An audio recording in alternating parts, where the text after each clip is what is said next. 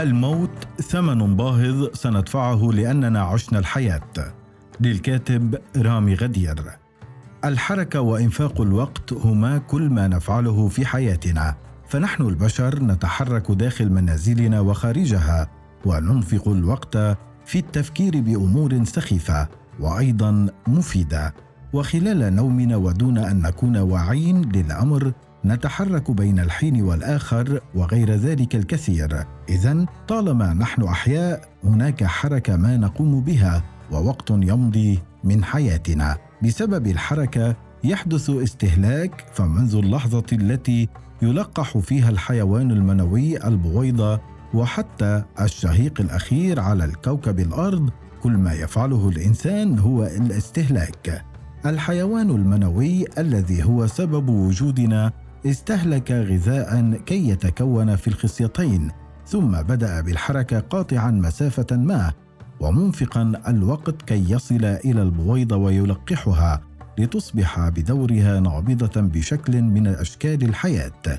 وهذه الحياة تحتاج إلى الاستهلاك لتستمر. مما لا شك فيه أن الإنسان لديه مرحلة يكون فيها منتجا ولكن كل ما ينتجه مرتبط بكونه كائنا مستهلكا بالدرجة الأولى. بناء على ذلك يمكنني القول أن الاستهلاك أساس حياتنا بكل تفاصيلها النفسية والجسدية وإن الإنسان يبقى حيا طالما أنه يستطيع أن يستهلك. بهذا المعنى يمكن أن نعتبر الموت هو العجز الكامل عن القيام بالاستهلاك. الحياة ثمنها باهظا جدا. واحد فقط من بين عشرات وربما مئات الملايين من الحيوانات المنوية يلقح البويضه وهذه البويضة الملقحة ستصبح مع الوقت جنينا يخرج من الرحم ويحظى بحياة ما لم يختارها بملء إرادته بل حظي بها فقط لأنه كان أسرع الحيوانات المنوية وأقواها ولأن البويضه رحبت به. في حال عاش هذا الحيوان المنوي الذي أصبح فيما بعد أنت أو أنت حياته بسعادة أو بؤس سيكون الموت هو الثمن الباهظ الذي سيدفعه لكل لحظة عاشها.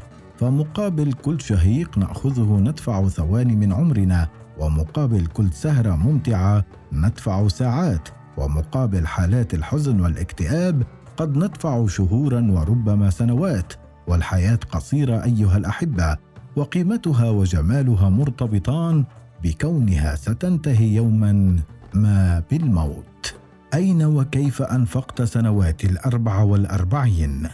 في مدينة اللاذقية وريفها أنفقت سنوات الأربع والأربعين كلها تقريبا. سافرت أقل من عشر مرات إلى لبنان لعدة أسابيع. قضيت عامين ونصف خارج مدينتي لإدلاء الخدمة العسكرية. وقمت بزيارات عدة ليوم أو ليومين إلى بعض المدن السورية. عدا ذلك لم أذهب إلى أي مكان آخر في العالم وليست لدي حتى الآن رغبة بأن أفعل ذلك. كيف أنفقت هذه السنوات؟ مثل كثيرين من البشر حرمان عاطفي مادي في الطفولة والمراهقة وكثير من المشاكل والقلق والتوتر في الشباب. والقليل جدا من الفرح والراحة في تلك المراحل كلها ولكنني رغم ذلك راض إلى حد لا بأس به. ولست نادما بمعنى الندم العميق على أي شيء حتى هذه اللحظة. لست ضحية والحياة لم تظلمني. هذا ما توصلت إليه منذ حوالي أكثر من عشر سنوات بعد تفكير طويل بكل المصائب والمشاكل النفسية والجسدية والمالية والعاطفية وغيرها. التي أصابتني. ويمكنني أن أضيف الآن أنني كنت شخصا محظوظا في بعض المشاكل التي تعرضت لها لأنني خرجت منها بأقل الخسائر الممكنة وتعلمت دروسا في غاية الأهمية. لماذا أنا راض ولا أشعر بالندم ولا بأنني ضحية؟ أكاد أجزم بأن الأمر يعود إلى أسلوب العيش الذي اتبعته بعد سن الخامسه والعشرين والقائم في جوهره على ربط المتعة والتسليه بمعظم مفاصل الحياة. فمثلا حين أقوم بأعمال صعبة ومرهقة مثل الدراسة والوظيفة وما شابه أحاول قدر الإمكان ربط هذه الأعمال بمتعة ما نفسية أو مادية. وفي حال لم أستطع أبحث عن جوانب مسلية في هذه الأعمال. وهذا يمنحني الرضا إلى حد ما أثناء قيامي بأمور لا أحبها. ولكن كلامي لا يعني بأنني أنجح دوما بفعل ذلك. مع التقدم في العمر والتجربة أصبحت أتعامل مع المشاكل التي تواجهني والأخطاء التي أرتكبها بخفة قدر المستطاع. معتبرا تلك المشاكل والأخطاء جزءا من حياتي اليومية ومن الطبيعي أن تحدث معي وهذا كان من أهم الأسباب التي جعلتني لا أشعر بالندم العميق في حال أخطأت. وفي حال تعرضت لمشكلة ما لا ينتابني شعور بأنني ضحية. إضافة إلى ذلك كنت أؤمن بأن الموت قادر على إنهاء مشاكلي كلها وإزالة اخطائي جميعها دفعة واحدة وبلمح البصر وهذا ما جعلني أرى أن حياتي مهما كانت قاسية ومرهقة هي أفضل من الموت. بمعنى آخر حياة فيها مشاكل وأخطاء وتعب وقليل من الراحة والمتعة والتسلية هي أفضل بكثير من الموت الذي يوجد فيه كل ذلك. الموت بلا رعب. على الرغم من شعوري بالراحة والرضا إلى حد لا بأس فيه في حياتي حتى الآن إلا أنني أحيانا كثيرة أشعر بالأسى والحزن كلما فكرت بحياتنا نحن البشر لأن الجود والميزات التي خلقنا بها عادية جدا على الصعيد الجسدي وسيئة وشبه منتهية الصلاحية على الصعيد النفسي. أحيانا أتخيل أنه لو أعطيت مهمة خلق البشر لخلقتهم بالحد الأدنى أقل شقاء وأكثر حرية وأقل قلقا وأكثر راحة مما هم عليه.